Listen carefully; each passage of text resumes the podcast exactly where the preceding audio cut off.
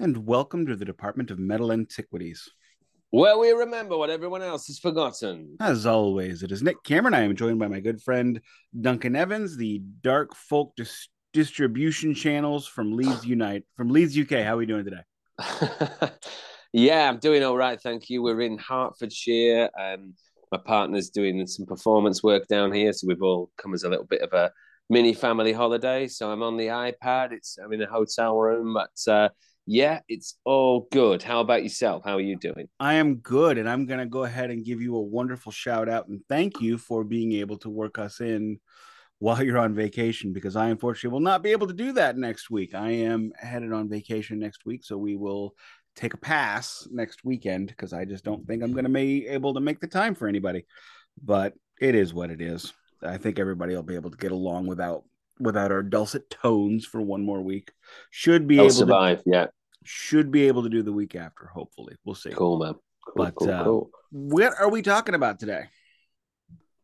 All right, so we are talking about Zakk Wylde, who is, I'm sure most people are aware, a long-time guitar player for Ozzy Osbourne, and on also on most of his modern day classic records.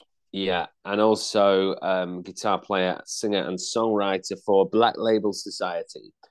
Um, so this is his 1994 album called Pride and Glory, which was a power trio um, featuring some other guys who, because I'm on the iPad, oh, hang on, I can get it up on my phone. Let me get Wikipedia up on my phone. So Oh, I don't- can- So I sound like I know what I'm talking about. So they originally formed in 1991 and they did like a couple of tracks which were released um i don't know on compilations or i think one of them might have been on beavis and butthead or something so originally it was a different drummer. Um, let me just see who this is. Here we go. So Greg D'Angelo on drums who was famous for being in white lion.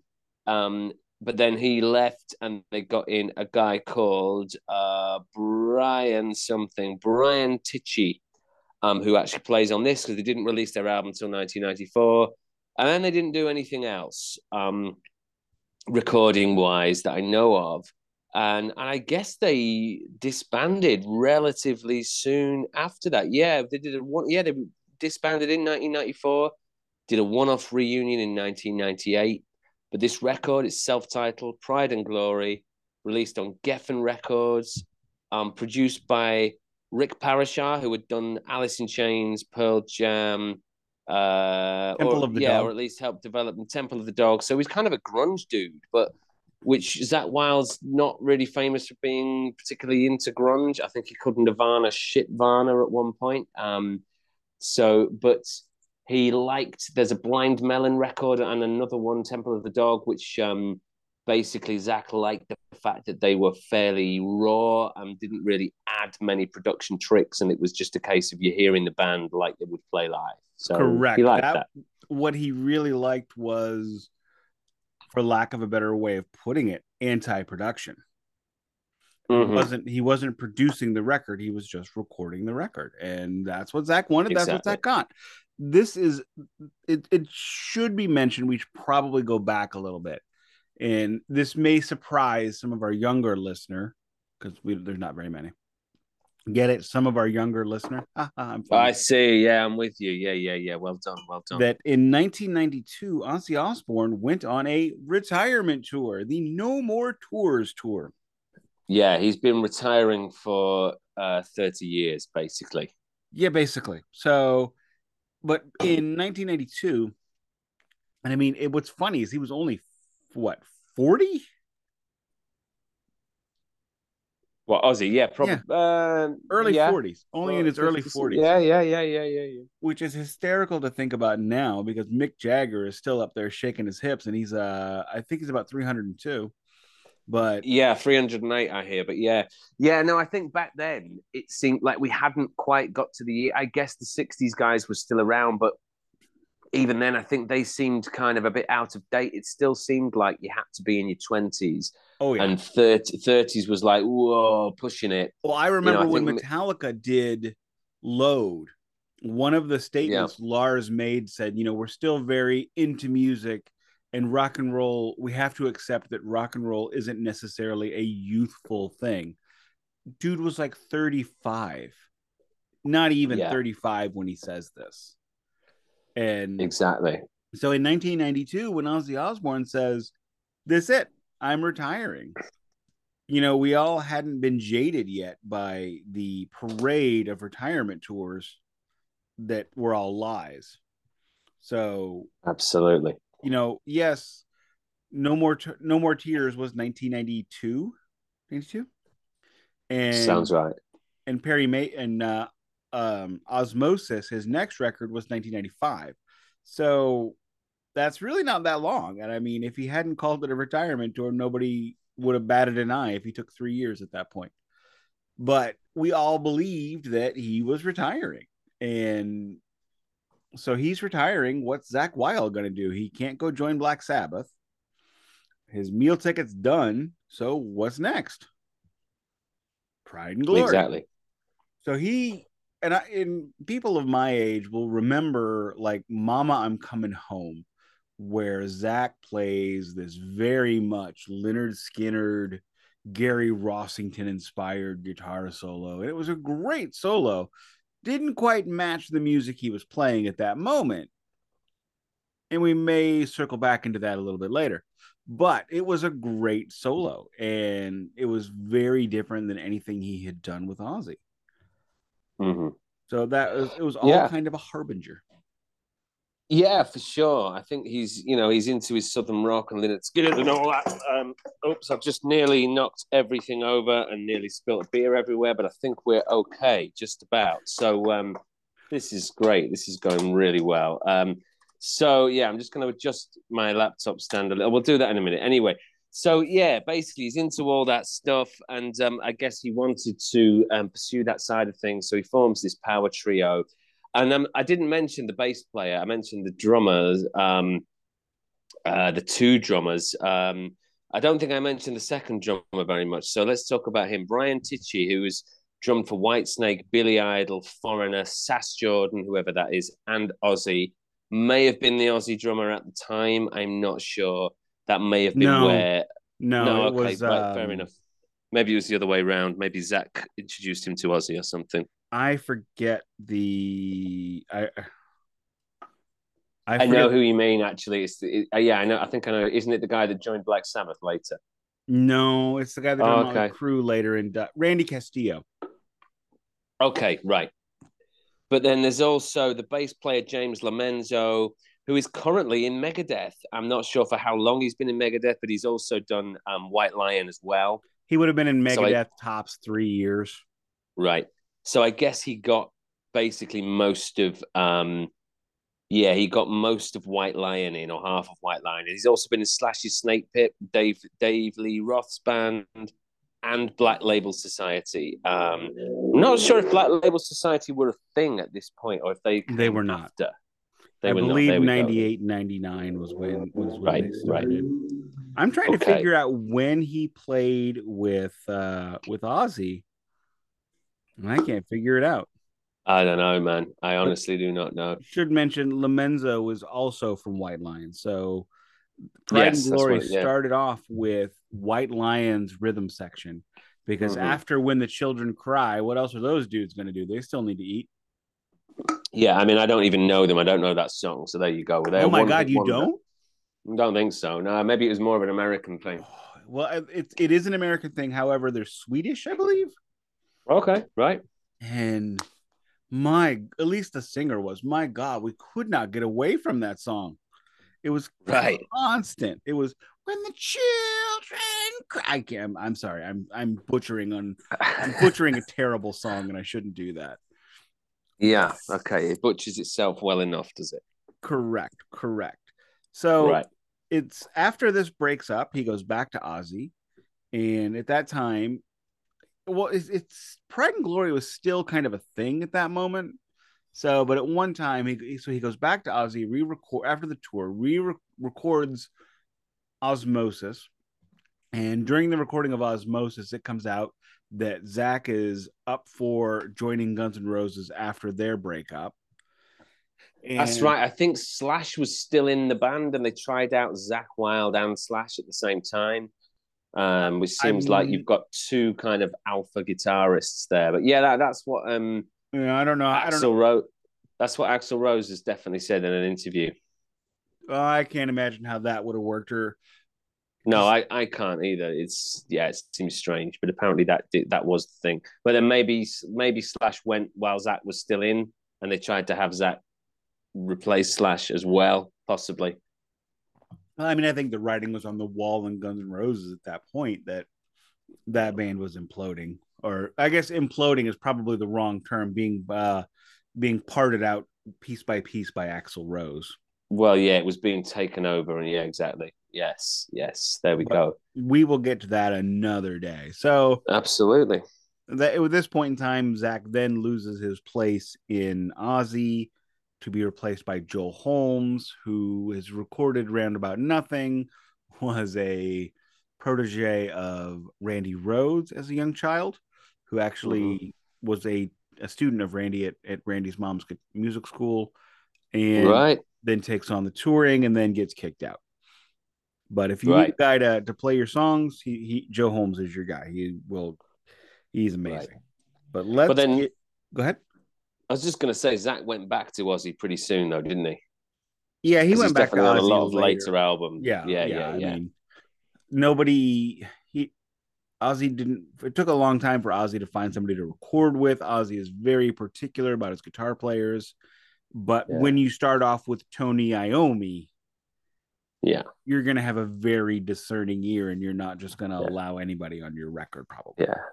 So, In fact, I think the next one after Ozzmosis was Zakk Wylde again, which I think was called Down to Earth or Back to Earth or something.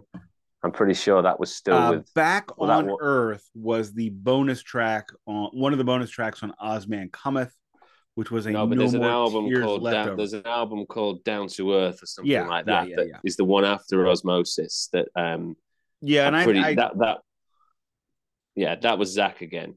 Yeah, he he he was uh, basically Zakk is if Zakk if Zakk needs a paycheck, he can always go back to Ozzy. That's just that just kind of seemed like the arrangement they had whenever whenever Zakk needed yeah, to uh, down to earth.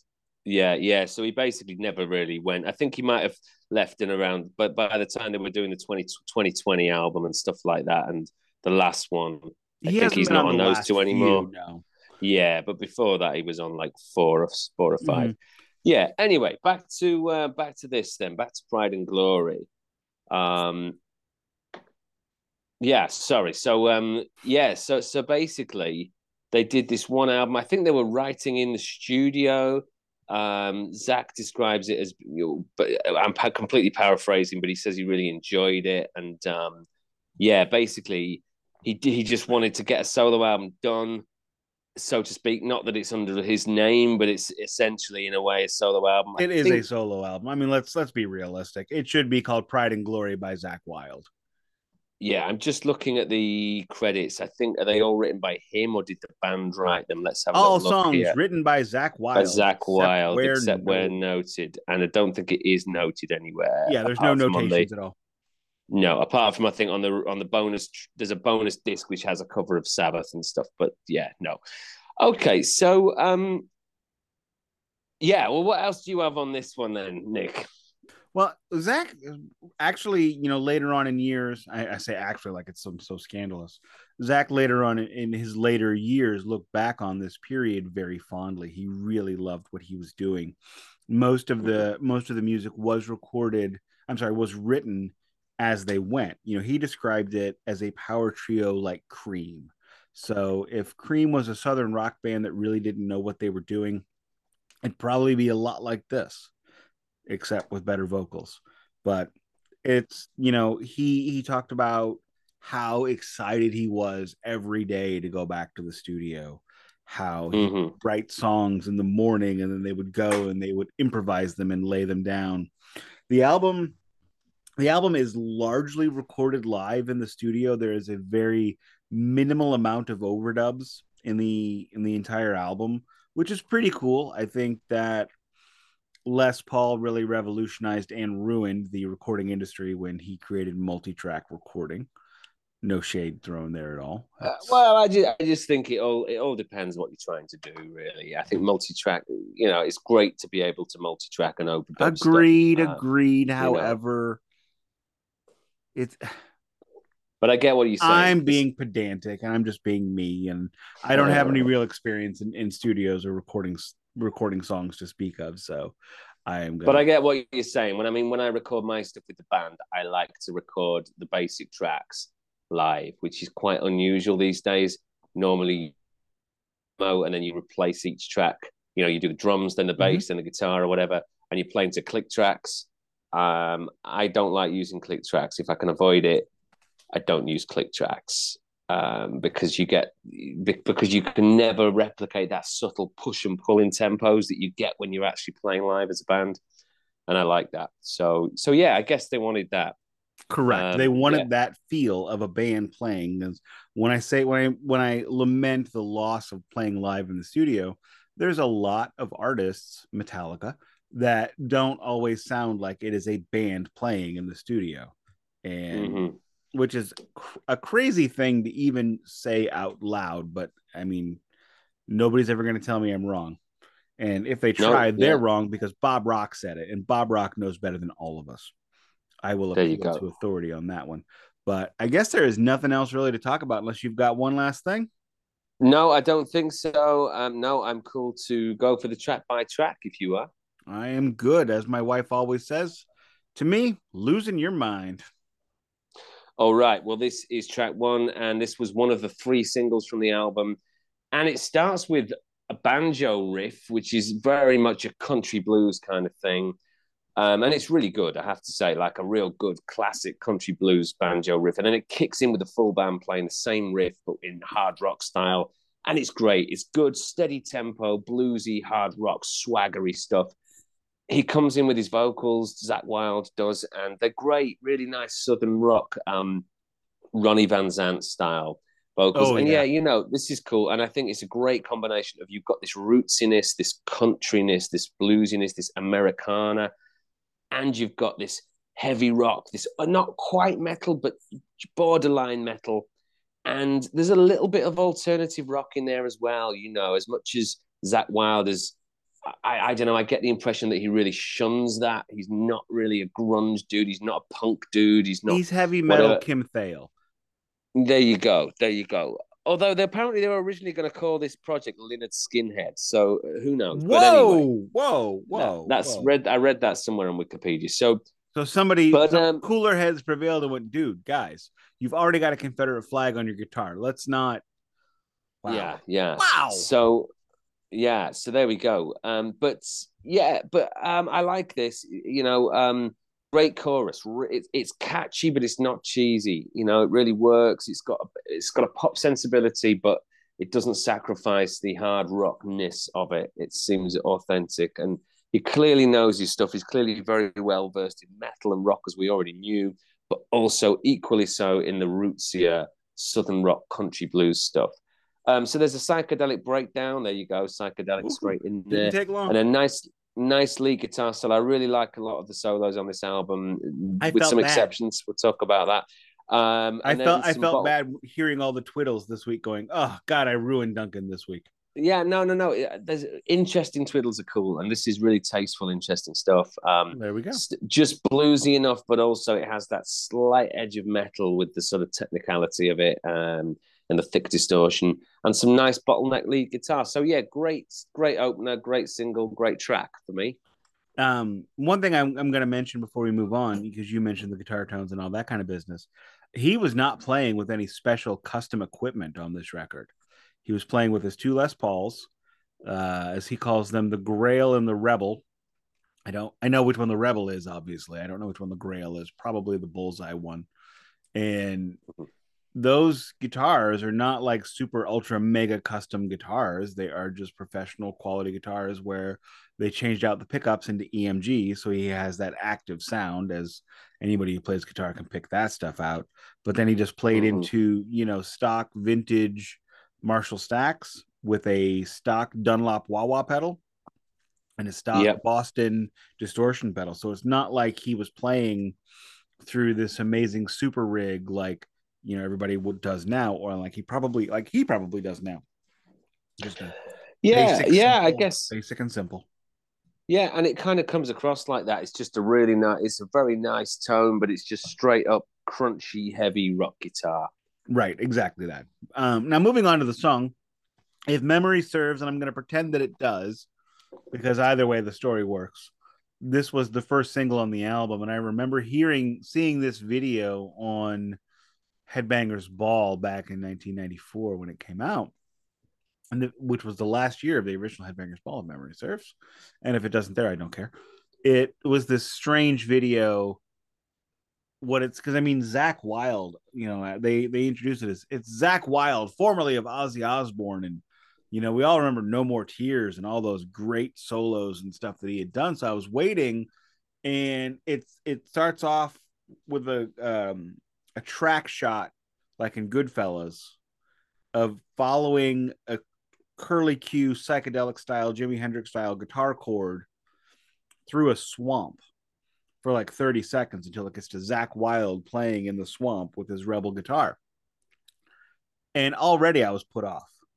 And I was at this point in time, I should also mention, I was still negotiating the fact that I genuinely loved Lynyrd Skynyrd and genuinely the fact that my parents loved Lynyrd Skynyrd. So right. weird place for me. And it, it immediately I had an immediate dislike of it when I originally heard it. And I am Wow. sorry, Zakk Wylde, for that because I listened with. Well, I really didn't listen with anything. I just I just cut you off. But you know, listening to this song here, it, it's very it- it's like Lynyrd Skynyrd playing heavy metal. Yeah, If totally. that phrasing sounds great to you, keep listening.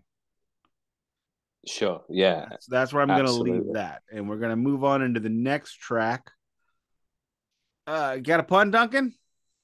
Uh, no, um, we'll we'll ride the horse on into the next track, which is called Wow. Horse Cold War. I That's mean, terrible. not a- that's not good. that's terrible. Yeah, I know. but it's, it's hard to get way on better than I would have done. So moving on Mhm. into Horse Called War.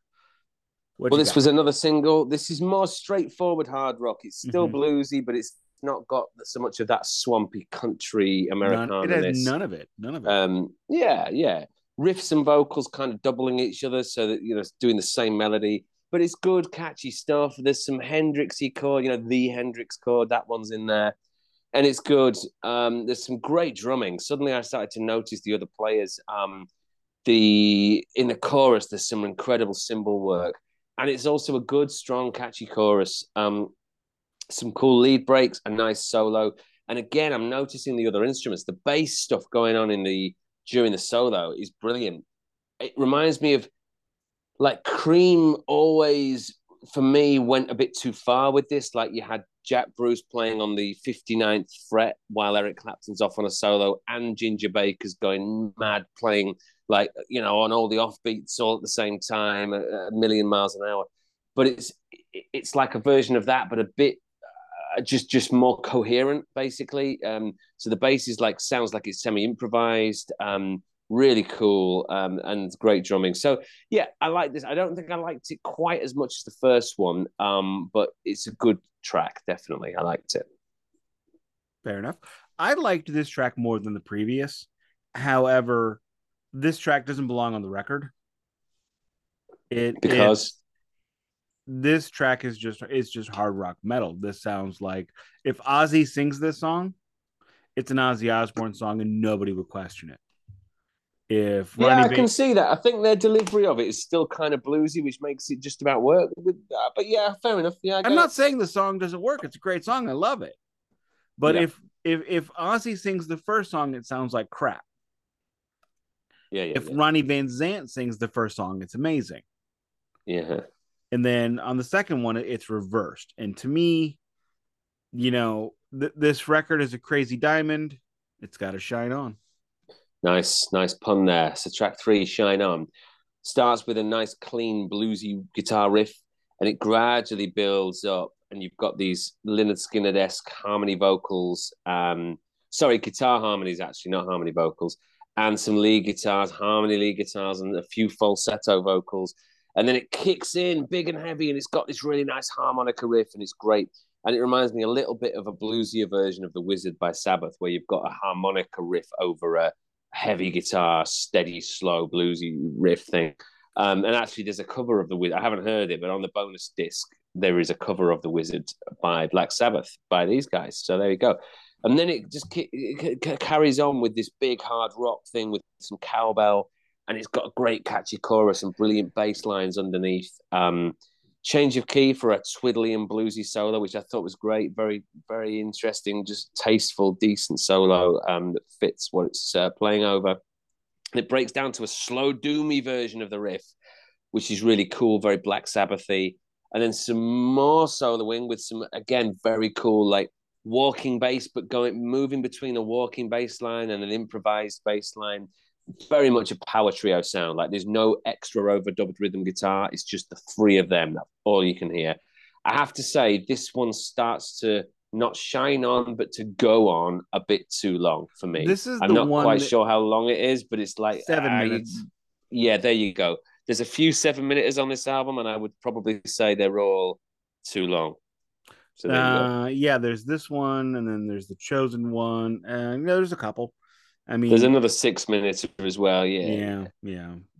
This one, correct me if I'm wrong, but and I, I was I listened to the first chunk of this record in my car, driving home from. Uh, we went shopping. My wife changed all the plans on us, which it's a good thing she did, based on how the fact that her mother changed all her plans on us today. So okay. everybody got everything changed. It, you know, basically we we created a plan, we rolled the dice and came up with nope, none of that's going to happen.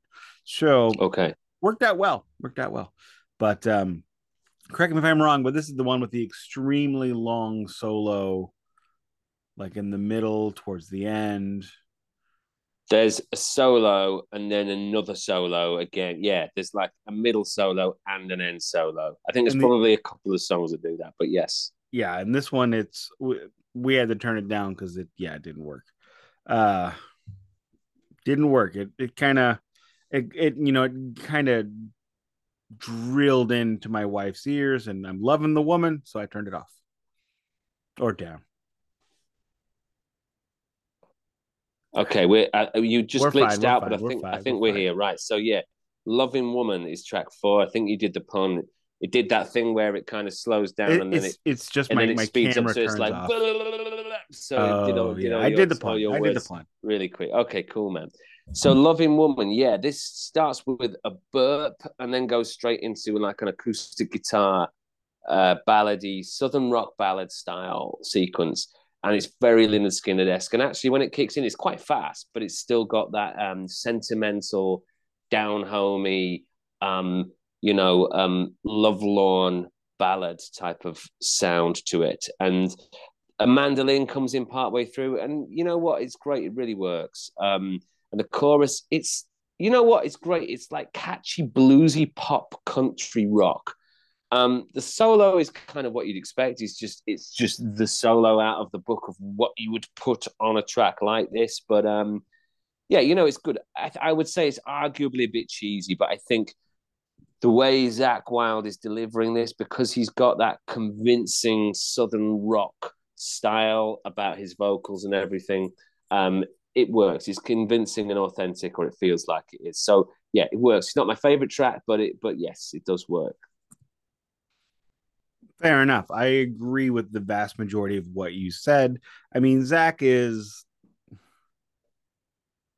as a vocalist, he is a guitar player, and he doesn't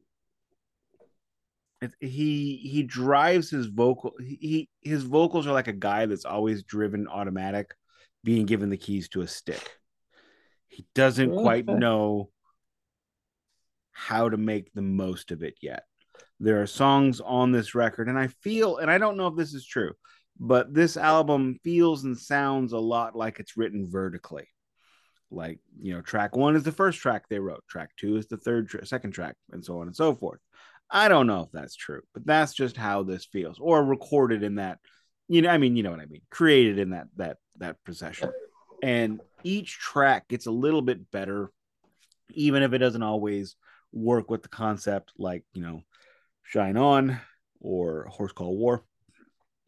Mm-hmm. Yes, this uh, this track is very ballady, very classic. It is uh, you know, it, it's it's Southern rock love ballad number four. Yes, it's not special. It's not notice. I mean, if if this comes off the record, you don't really lose anything by it being on the record. You don't really gain a whole lot, but it, it's not offensive to listen to. It's it's it's quality filler. How about that? It's it's a Okay, song. that'll do. Yeah. It's it's it's neither standout nor it- it's not it's not going to stand out and it's not gonna, not going to get kicked out, but it will be noticed. Mm-hmm. Mm-hmm. And you know, it's definitely not the chosen one. Hang on. No, we've missed Harvester of Pain. I'm afraid. Oh crap! well, it's Ah. definitely not a Harvester of Pain either. Oh man, I had that set up perfectly. That's what I thought you were going to say, and then you just didn't. But that's cool, man. Um, at least you've got loads of time now to think of a new pun about the chosen one, um, which cannot now be. It's not the chosen one. So, okay, Harvester of Pain kicks in with a big bluesy hard rock. Well, sorry, starts with just guitar, big Mhm. bluesy hard rock riff with squealy Oh, pinch yeah. harmonics. So this is a nod to the Ozzy. Oh yeah, here we go. Here we go. Heavy Can't- metal. cannot help plays. himself. Cannot help himself. Then when it kicks in, it's this fastish kind of rock and roll swaggery, almost like a Southern rock Guns N' Roses type of thing. Because why Um, not? I I think it's pretty good. It's got some nice vocal, and I have to say I kind of disagree about his voice. I really like his voice. I think it does work. I think it's um Let me I think he's jump got in. a really good Southern rock, bluesy rock voice. when he sings in the right pitch, when he sings in his range, he's Mm-hmm. great. However, he comes across a lot like the person I saw Jesus Christ Superstar on Thursday. I don't know if you know. Right. And the guy Judas is my favorite character from that play because he has all the best songs. And Yeah, yeah. the guy do and I I have the original pressing, the original Ian Gillan. yes, with Ian Gillan, like the 1970 pressing of that record. It, it's amazing. And the guy Mhm. playing Judas, Murray Head, is phenomenal. And this guy that was in the touring company tried to impersonate that, but he couldn't do the screams that Ian Gillan or Murray Head could do. So when he tried to do them, it br- each time it broke. And that's what happens when Zakk Wylde tries. It his voice breaks. Okay, I don't know if I noticed that so much. I I think it works, but fair enough. when he Um, stays in his but look- lane, he's great. fair enough. But it's got some nice Hammond organ on this. Don't know who plays that. It might be Zakk. Again, Zakk, sure. Zakk plays it. There you go. Um, the chorus is almost like a pop chorus. It's catchy Mhm. and uh, well, yeah, it's it's a catchy pop chorus just with a bit of hard rock in terms of the production. Um, this is more of a standard rock song, really. Um, it is good. Um, it breaks down for a bit with this dramatic lead, and then there's a solo over the chorus part. I mean, look, I- yeah, I can't knock it. It's well written. It's catchy. It's solid. I guess I suppose I'm starting to think at this point, and this is going to become a bit more pronounced as we go through. Maybe, although this has all been good, maybe it doesn't quite know what it is. Like he's really good at doing absolutely um, classic kind of um, what's the word here? Tender, ballady Southern rock, but he's also clearly a heavy metal guitar player. Mhm. and it, it- the first track it kind of married the two really well because it was bluesy americanery also heavy all at once. You've got the banjo and the heavy rock guitar. Great some of the other songs are more one or the other and i sometimes feel they don't quite sit that well with each other. Um, and this is just more of a standard rock song. So but there you go. But yeah it's good. Now, I, I agree with a lot of what you said there. This song, and you know, again, in the car driving home, family's there, and they love to help me out because you know we're such famous podcasters. They got to get involved, and you know, it's, this track starts off. My wife looks up and she goes, "This sounds like Metallica." Now, I thought she was ex- referencing how I mentioned I'm going to be seeing Zakk Wylde in Pantera opening for Metallica in six months oh yes or five months now. But no, she was just like, this sounds like Metallica. Then the next track goes on and she's like, this is really good. But it doesn't fit with what we just heard. So, more often than not Yeah. on this record, he can't marry the two things. He is a heavy metal guitarist, he's playing Southern rock. When he can merge those two, like track one, it is brilliant. It is a new thing when he can't, it's this odd bing bang bong kind of thing that knocks you all around. Bing bang bong. That can be your new catchphrase. Bing bang. Okay, you know what? We're gonna go with that. And we are back. Uh it's the chosen one. Okay, no pun. I made right, Duncan so... laugh. That's okay. We can just stop now. I, Duncan is so unflappable. okay, well, this starts with a nice uh, bass riff, a kind of slinky, slimy, sleazy bass riff, and then it kicks in with the band, and it's like a bluesier Sabbath style, doom laden slow riff. And then it goes sort of jangly and clean guitar arpeggio ish, and very Lynyrd Skynyrd-esque again, as much of this record is. It's kind of like Simple Man. It's that um, powerful minor key ballad, um, poignant type of sound, and yeah, nice hooks, nice melodies. But then they bring in a string orchestra, and I'm thinking, nah, too much. It's unnecessary. It starts to feel overblown. Where's the gospel choir? Where's the gospel? Exactly, exactly. Um, that probably would have been better, actually. Um, so there's a nice guitar solo which has a, a, kind of box room ambience on the guitar, which I really like. Nick's just nearly um, thrown up his beer. Um, I think this song goes on too long. It's meant to be for his dad, who I think died shortly after the record, after, maybe after the release of this album. Correct. Um, and at the end, he says, "I love you, Papa." And it's you know yeah fine. Um, but for me it's just all a bit too much. The string orchestra ruins it. It's over the top. It's unnecessary. It just didn't need that. It makes it feel too sentimental um, a bit mawkish a bit too um, i love that know, word. Hollywood blockbuster film. You know it's the sad section. It's the really meaningful bit where the hero's about to win the day but we're not sure if he or she or they will if, um, if they've even made it out alive. Exactly. So uh, I'm not a massive fan of this one. I'm glad you mentioned what uh, about his father. His father, he played the song for his father before the album's release, and his father then jokingly punched him in the face. Said, This song's a pile of shit. If you ever write another song for me, make it a good one. You and your wife, now I'm going to have to go stay at a hotel. You can't stay here tonight. exactly. Yeah, I read that. Yeah which I think so is hysterical. Go. Which clearly we see where Zakk Wylde came from. But um, there you go. This song, you know, my my family was still in the car at this point when we were, I believe, when we're listening to this, and I said, you know, wife's like, you know, he's a really great guitar player, but I mean, I don't understand exactly what's going on. She's like, this is really good, and I'm like, yeah, this is Zakk Wylde doing Southern rock, and her response was, oh wait, this is Southern rock. Right. Like, yeah. well, yeah, he's trying. He's trying. It may not have worked, but at that point in time, he's just like, ah, oh, sweet Jesus. Hey, well, that's track seven, Sweet Jesus. So, yeah, it's a piano led song, or it starts off that way. Um, very balladesque, almost like imagined by John Lennon or something like that. Except um, nowhere um, near as good. I guess so, yeah. Very Skynyrdy again when the vocals come in. Strings again, actually, I think they work better here. Um, it's sentimental, it's arguably cheesy, but actually, to be honest, I think he's delivering this as well as a song like this can be delivered. You know, it's a bit of a cheesy ballady style.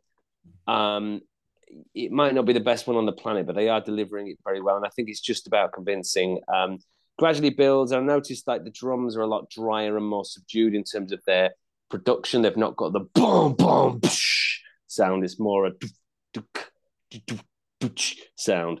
Um, so and then there's a like a low key clean guitar solo. Yeah, it's look, it's fine. It's pretty good. I don't love it, but it's pretty good for what it is. The problem when you have a 70 minute record is there are a lot of songs where you can say it's fine. I didn't love it, but it's fine. Yeah, exactly. Yeah. And I I can describe this track no better than that. He mm-hmm. he is really good at writing and delivering sappy ballads. However, there's a limit to how many we need on a record. And that number isn't 11D. And yeah, agreed. Yeah. It's a 13 track album. It's 70 minutes. It's a double album. We have a double album. Do In we need a double? Terms, yeah. Do we need a double? I look, I, I, I'm. I know, I know, I know, I know. For me, it's 20 up to 25. 10 to 25 is an EP. You know, 27 to 45 is an album. What about 26?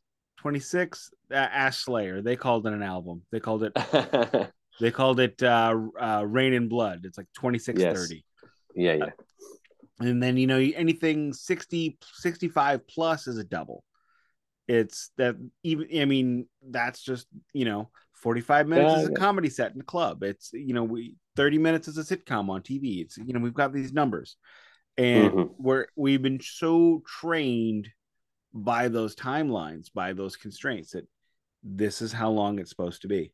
The Wall is a double record. It's uh, 79 minutes. It's only nine. The Wall is only nine minutes longer than this. And it's truly amazing.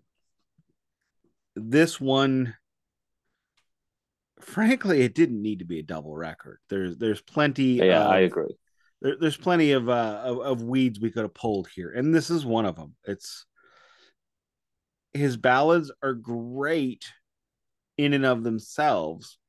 However, when you have seven of them on one record, the dimin- the returns diminish rather quickly.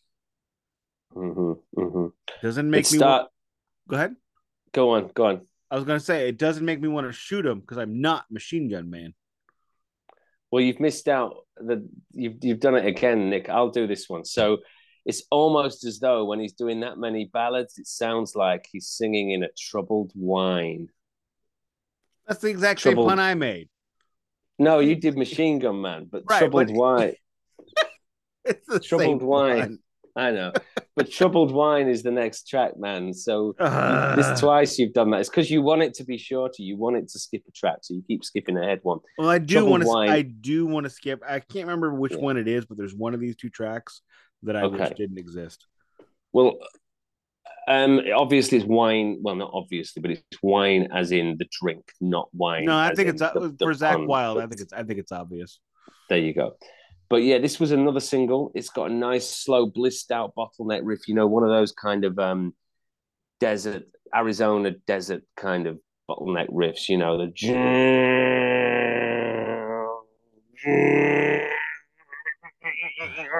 which I have to say I've got. oh my god! Did for. did Lou Reed just walk in the room?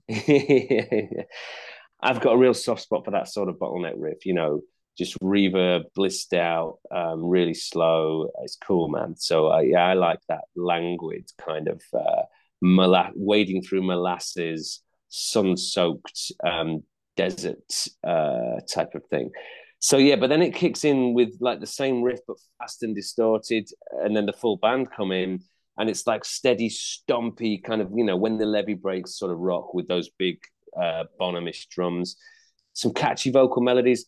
The chorus is very Skynyrd-esque, and it's kind of like they go into ballad mode for the chorus. And I would say overall, this comes across like the poppier side of Lynyrd Skynyrd. Like it's not it's not a rip off in any way, really, but but like something like Sweet Home Alabama, where you've got a very catchy, um, sort of again sentimental um, type of chorus. Um, One of my absolute favorite Lynyrd Skynyrd songs, by the way. Sweet. I mean, it is just it is the complete embodiment of Lynyrd Skynyrd, the real Lynyrd Skynyrd, not the later one. Who, whoever's calling, whoever's got the name now, which is like no original members, I believe. So there you go.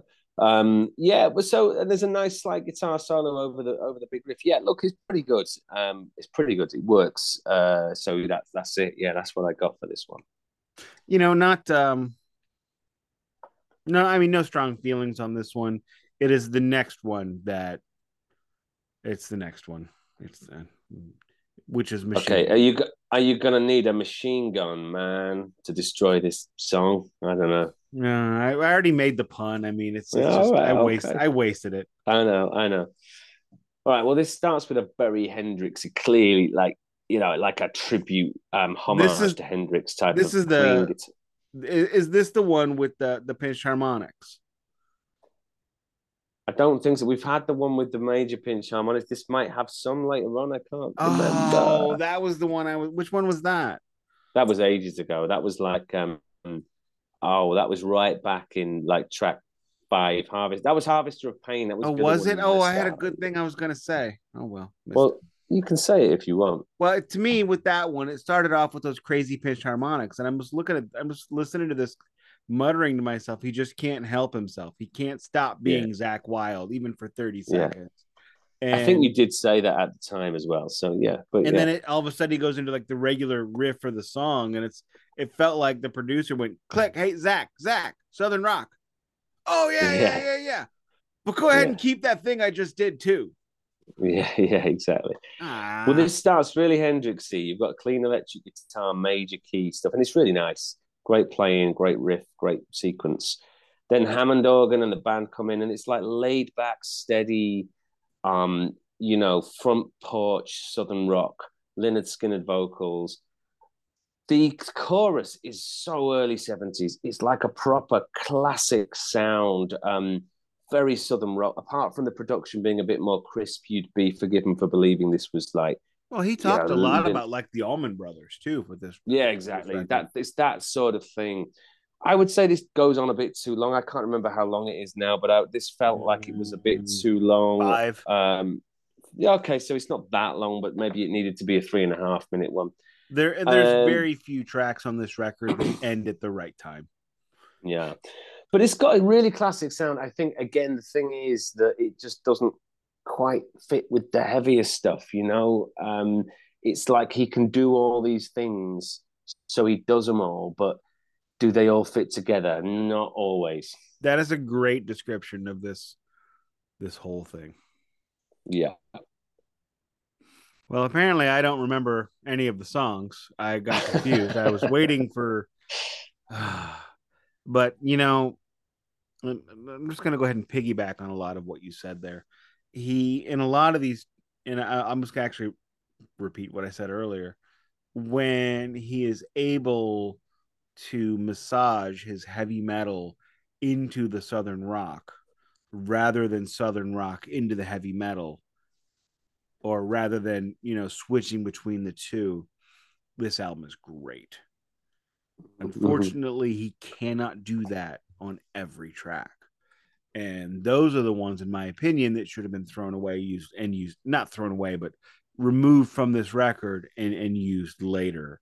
But i think if i walked up to zakk wylde and and, and told him this he'd just look at me and say yeah cry me a river Good pun, man. Well, that's track 10, Cry Me a River. So this is acoustic ballady stuff with some lead guitar. And then it kicks in. And you know what? It's like 70s pop rock. It's almost like Cat Stevens. And it really carries on in that vein. The pre-chorus has um, a bit more bite. I've put more of a stop. I think I mean stomp and some distortion.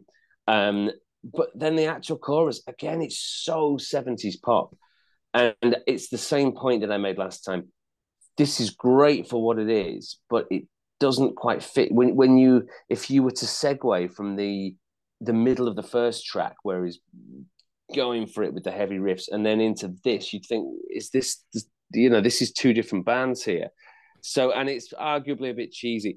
And then this is where it goes really wrong for me he does this really country style solo and it's like okay this is working because it's just you know a country-ish 70s pop song you know like a clean guitar kind of Danelectro twangy solo then he goes ah for my second solo i'm going to bring out the the grail destroyer or whatever it is and i'm going to Grail go full- Destroyer. i'm going to go i'm going to go full on marshall stack and he's going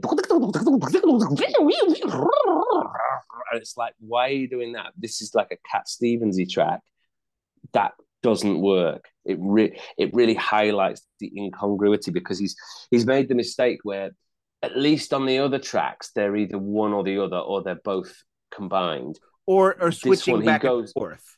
yeah, but like this one, he goes from one to the other in a re- like the right next to each other. Like here's the country solo. Now I'm going to do the metal solo, but the backing music is still the same. and it's like, yeah, that's what's wrong with this. That's what doesn't. That was here. one of the things my family said routinely about this record is the music doesn't match itself.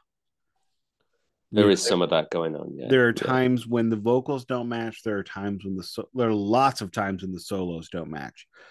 For all of his ability on this record to, you know, delineate to match up things, you know, his lead guitar work is probably the one thing that is routinely different than it should be. Mm-hmm. And you know, there are a couple of solos while where I mean they're good could I mean Zakk Wylde is amazing. So I mean none of the the guitar work on this record is bad by any stretch and if anybody says it's bad you should slap the taste out of their mouth because it's amazing may not work in the context that he's given but the work itself is amazing and that's what that is the real destroyer of this record is how much stuff doesn't fit with the rest of it and this is just another one mm-hmm. of those mm-hmm. songs and it's um you know the you know when Zakk brings in that producer, the producer he brought in the exact producer he wanted because he didn't want somebody to tell him toe the line. There you go. Well, track eleven is toeing the line, and it starts with those bluesy like rim clicks, you know, like you get on John Lee Hooker tracks. Oh, you yeah. get it on oh, yeah. um, ZZ Top track. Mm. And then it kicks in with this fast blues metal shuffle, and it's a really nice, great sleazy riff. Again, it's Guns N' Roses Gone Americana, and it's great. And then the full band kicks in, and it's brilliant. It's got the swagger, it's got the um, power, it's got the aggression, but it's got that laid back, slightly loose feel, and it's brilliant. And catchy melodies, brilliant. But you know, blues rock, heavy, hard blues rock, great hook. And you've got some megaphone style vocals. I don't know if they were a bit intrusive. You know, you've got the I I did not even um, notice those. There you go. Well, I found them a bit intrusive. So, but anyway, I noticed them. But yeah, it's good, good time, swaggery rock and roll. It's not the most memorable in thing in the world, but it's got a great feel. And there's a break where it goes into like classic slow blues, then back to the fast shuffle. And I am starting to think at this point, mm, it's going on a bit long. A good blues rock solo, but then there's even more. Like I'm already thinking it's going on a bit too long, and then they go, no, no, no, right, scrap this, change it up, go to a completely different riff in straight time. And you know what? It's good, but it's like you just tacked an, you've tacked a different song, and it feels like you had one and a half songs, and instead of finishing the second one, you've just tacked the half that you had onto the first one. And then you've got another solo on this new feel. And I have to say, there's some amazing bass underneath the solo as well. And the solo itself is great finally fades out. It's about seven minutes, I think. And for me, that is too much. Uh, um, five minutes, actually. Okay, I I calculated it as seven minutes. I don't know how. I don't know. Did I hear? Is it? Was there like? Is it an extended version? I don't know. Mine. No I, am looking at no, it at five nineteen. No, it, it, I don't think it's an extended version. I don't know, man. But no, I do. It, it sounded like it sounded like seven minutes. Yeah, and I'm sure I counted it on the YouTube thing, and it was, but I, I don't know, man. Let's not worry too much about it. But um, no, I, I yes, I, am going to piggyback. I, I think you have brought up a great point. Most of these tracks are too long. Mm-hmm. Yeah, I agree.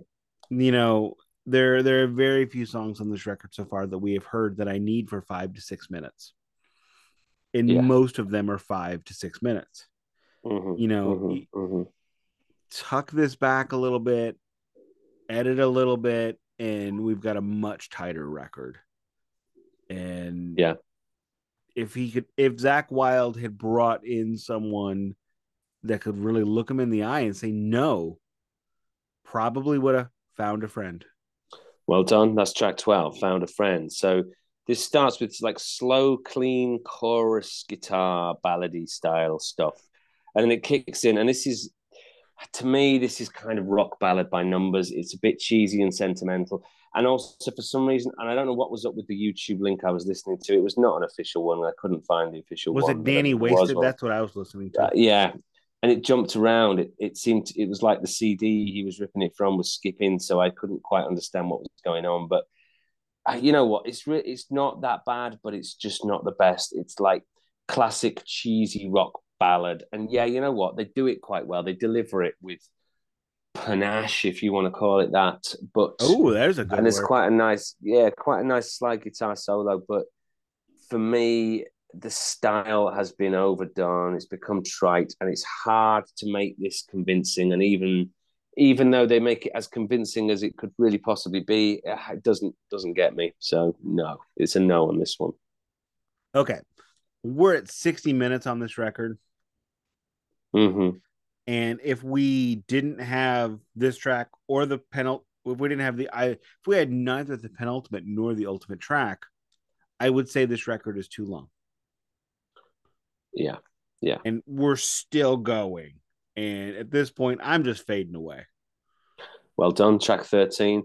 This is the, well, it's the last proper track, but I'm going to also include the other final track, which is on my CD version, which I have got. So we'll, we'll do that one afterwards. But yeah, this is like minor key piano and acoustic guitar arpeggios to begin with.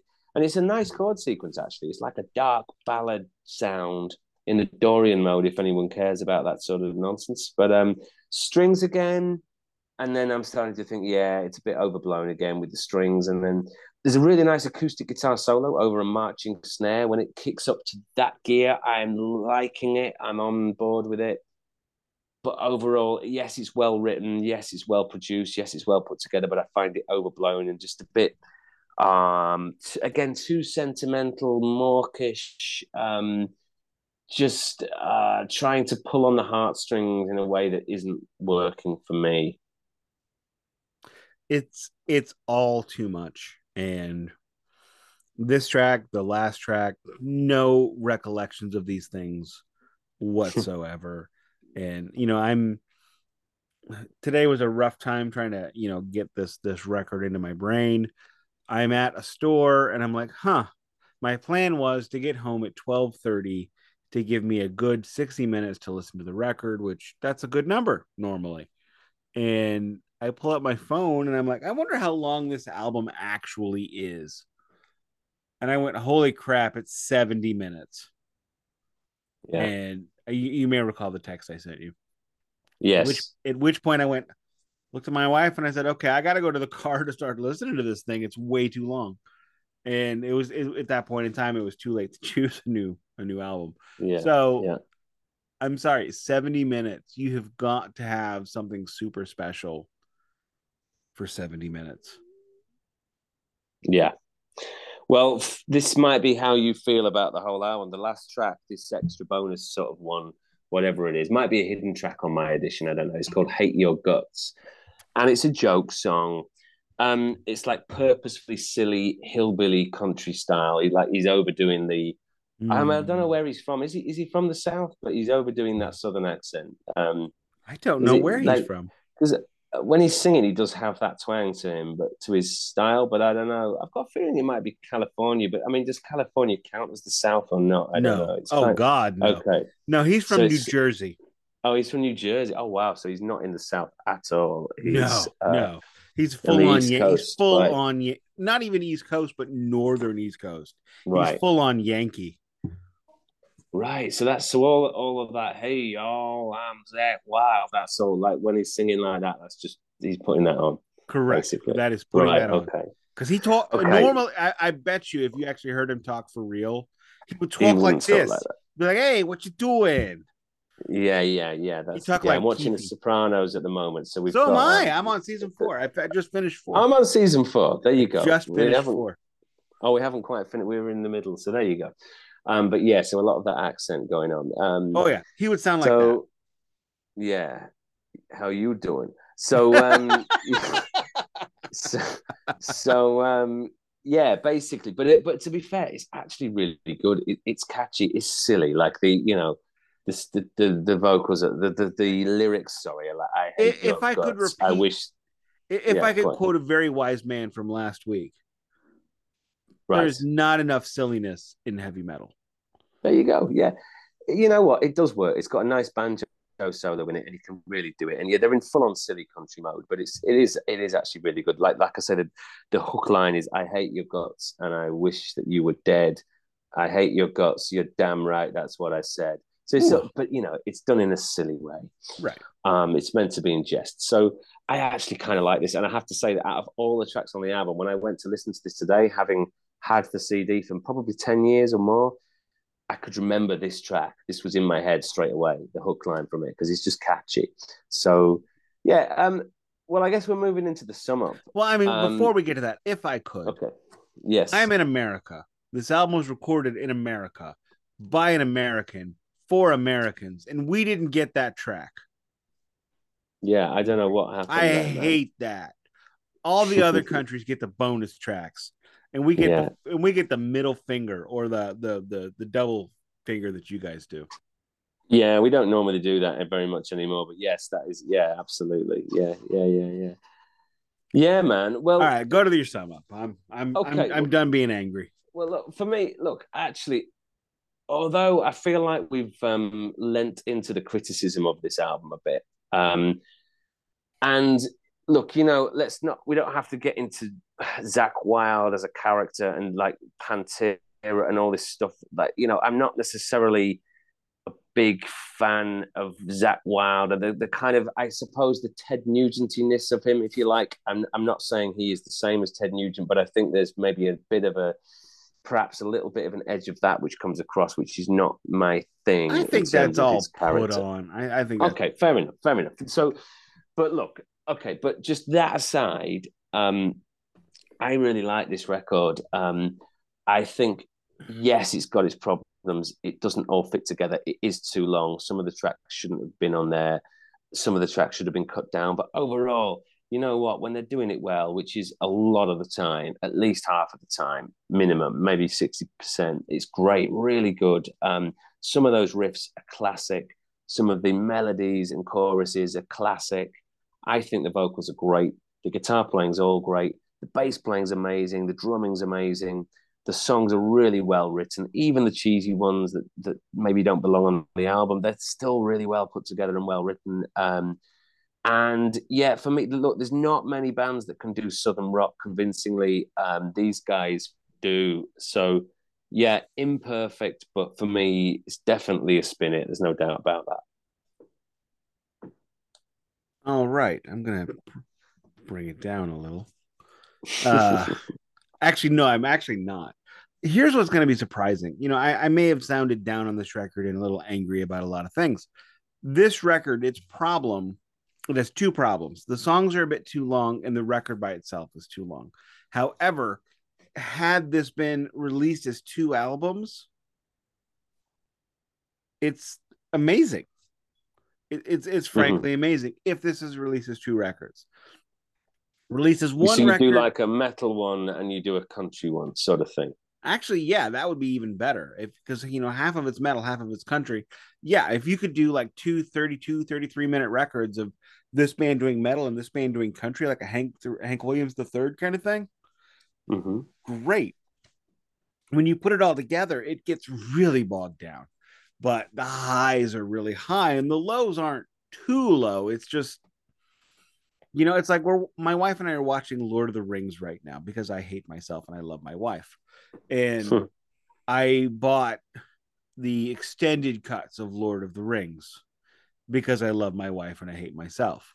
Hmm. And we are presently watching four and a half hours of Return of the King right now. Yeah, I've never seen that version.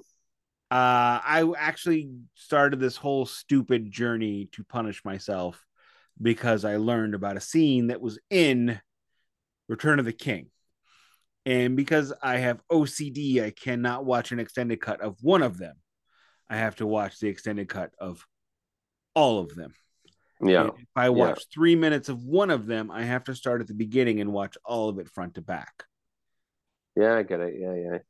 So that's what this is. This is Return of the King extended cut. Sure, sure. When I look at that and I go, holy crap, 70 minutes. You know, two years later, Metallica puts out a 78 minute record, which was Load, and it was too long. They're in it, that's the problem. You you can't it's you know what's what's the old adage leave the audience wanting more mm-hmm. You know, it's like Bruce Springsteen, which actually I bought a Bruce Springsteen record today. You know, oh, nice. You know, it's like a Bruce Springsteen. You know, our love is like a Bruce Springsteen concert. It's really long. It's not that great, but wow, what energy! And that's what happens when a record is too long. It's it takes the shine off of a of a song. It takes the shine off of all the amazing things you did. Mm-hmm. All yeah. of that being said, I'm spin it. I would listen to this again. If I could get a copy of this on vinyl, yeah, I would buy it at a reasonable price. 40 dollars or less. I'm buying this on vinyl if I come across wow. if I come across it. I'm, I'm not sure. going to order it online. I don't even think there is a vinyl copy of it. I'm not sure there is, no. But, but I mean that's that's where I am at on this one. Could it have been better? Yes. Could I just not listen to side 4 if I had it on vinyl? Yes, and that's what I would do. Well, there you go. Um, that's all I've got. Sorry, I was swallowing. You were supposed to go a little uh, bit longer. Uh, yeah, I guess that is everything we have this week at the Department of Metal Antiquities. I am Nick. He is Duncan.